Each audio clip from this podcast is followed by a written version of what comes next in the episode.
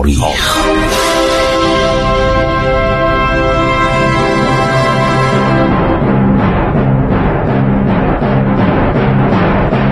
کاری از گروه جوان و اندیشه رادیو جوان.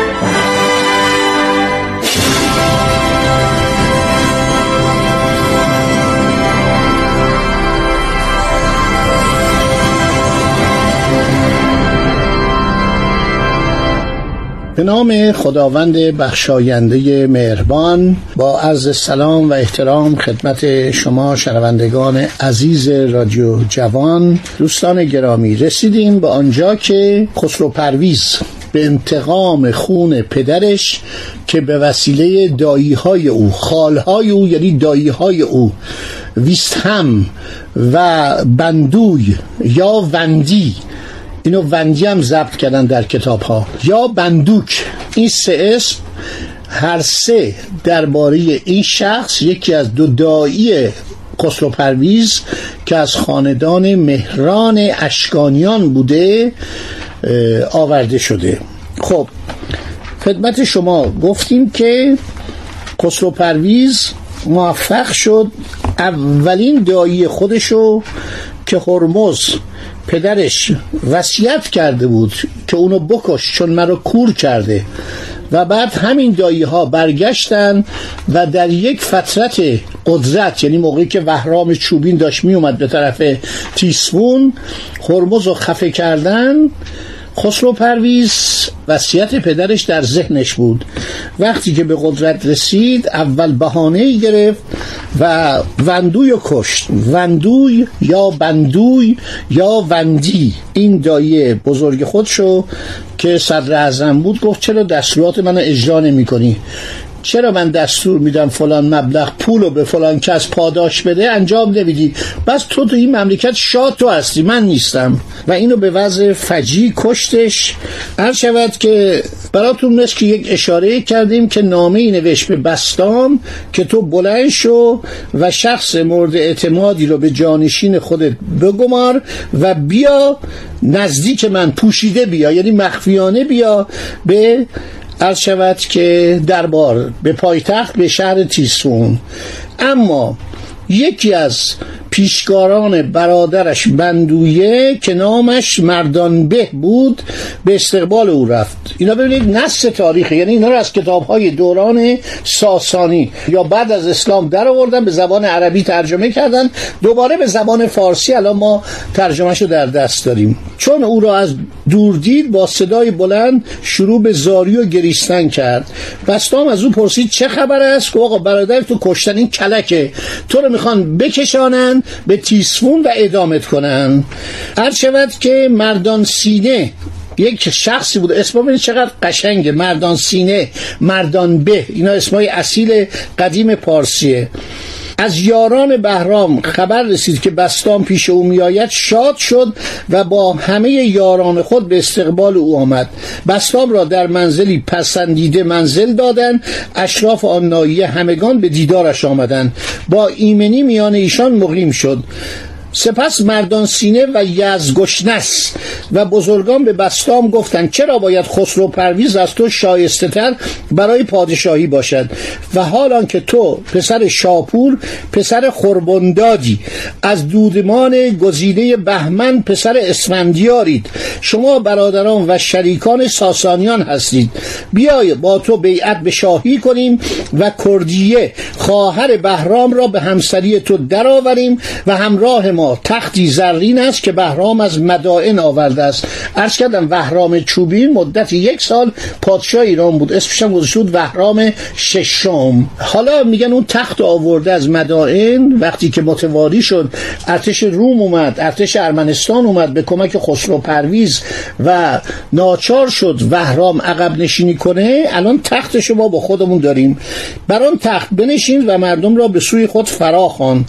خیشاوندان تو که از نسل دارا پسر بهمن هستند به زودی پیش تو جمع خواهند شد و چون سپاه تو بسیار و شوکت تو قوی شد به جنگ خسرو پرویز فریبکار می‌روی و پادشاهی را از او می‌گیری.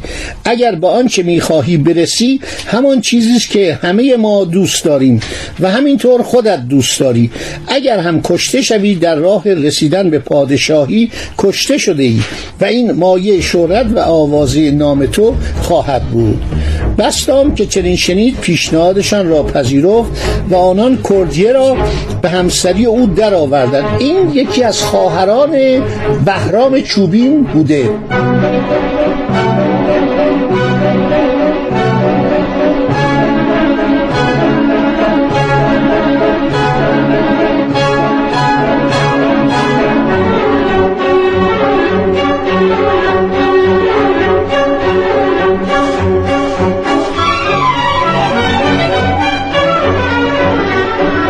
بستام ادهی رو جمع می‌کنه اینا میان به سرزمین دستبی دستبی رو گفتن آبادی های میان دماوند تا همدان که به دستبای ری و دستبای همدان معروف بوده است. کتاب موجم البلدان نوشته یاقوت صفحه 58 جلد چهارم.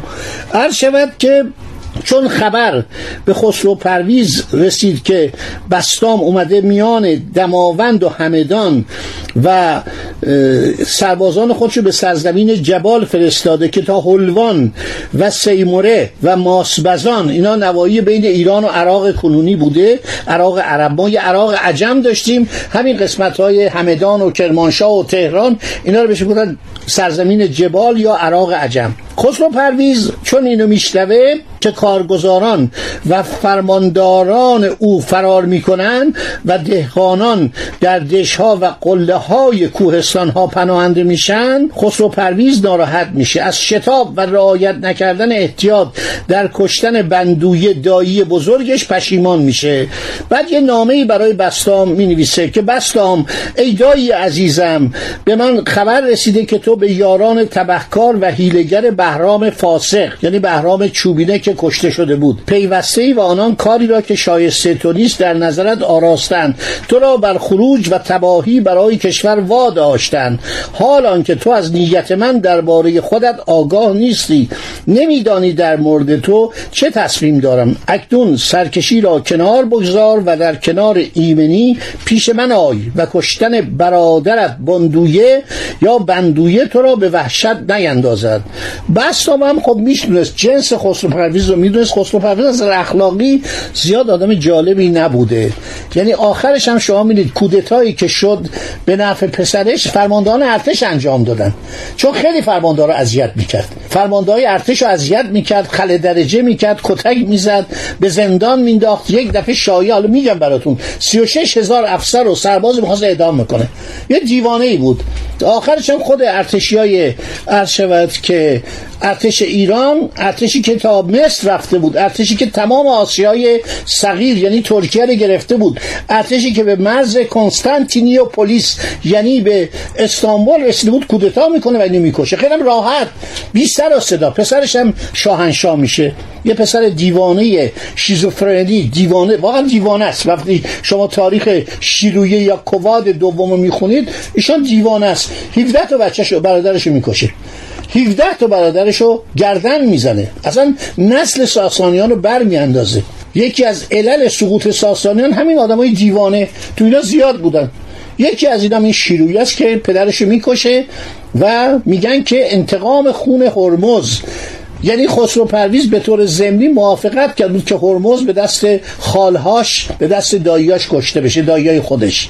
حالا بعد می‌گفت نه من ناراحتم و پدرم وقتی اول کور کردن در اون فترت کوتاه یعنی در اون دوران فاصله کوتاهی که من شاه شدم به من وصیت کرد گو انتقام من از این دوتا بگیر. این دوتا خیلی آدمای نامردین. بعدم وقتی ما پایتخت رو تخلیه کردیم اینا رفتم پدر منو با دستارش یعنی با اون کلاهی به سرداش با اون پارچه‌ای که دور کلاهش بود خفش کردن. خب خسرو پرویز به بستام نامه می نویسه که ای دایی عزیزم تو رو برای خروج و تباهی برای کشور واداشتن. حال آنکه تو از نیت من درباره خودت آگاه نیستی. من می‌خوام تو رو بیارم و صدر به مقام صدر اعظمی بگمارم و بابت برادرتم به تو یک فجیه خوبی بیدم بستامم جواب خیلی تندی میده. میگه ای خسرو فاسق نامد که از فکر تو سرچشمه گرفت و با نیرنگ خود نوشته بودی رسید. با خشم خود بمیر و بدبختی کار خود را ببین و مزه کن و بدان که تو برای شهریاری سزاوارتر از من نیستی. من از تو برای آن شایسته تر و سزاوارترم که من پسر دارا هماورد اسکندرم. اون یعنی داریوش سوم این خودشو به اونا میرسون. شما فرزندان ساسان بر ما چیره شدید یعنی بر پارتیان اشکانیان و به ما ستم کردید. چون پاسخ بستان به خسرو پرویز رسید دانست که امیدی در او نیست. سه تن از سالارهای خود را با سه لشکر که هر یک دوازده هزار مرد بودن گسیل داشت. لشکر اول به فرماندهی شاپور پسر ابرکان. لشکر دوم از پی او به فرماندهی نخارجان یا تخارجان یا نخویرگان. این اسما زبطای مختلف داره. لشکر سوم از پی ایشان به فرماندهی هرمز گرابزین. یادتون میاد این کی بود؟ همون بود که رفت بهرام چوبین و کاری کرد که اونو کشتن. چون خبر حرکت سپاه ها به بستام رسید. بستام هم با لشکرهای خود به سوی او در نایه دشت همدان اومد. این نشنایی که میده طرف ری و همدان یعنی سرزمین جبال از تهران هم رد میشن که اون موقع اسمش ری بوده.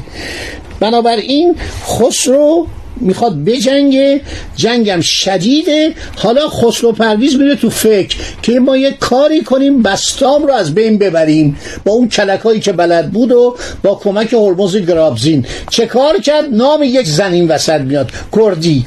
اجازه بدید فردا یا در برنامه بعدی که میاد عرض شود باقی ماجرا رو برای شما عزیزان بگم. ما تاریخ رو طوری می‌گوییم که همه بشنون همه لذت ببرن تاریخ واقعا علم قشنگ و دوست داشتنی و شنیدنی است. تاریخ خشک نیستش.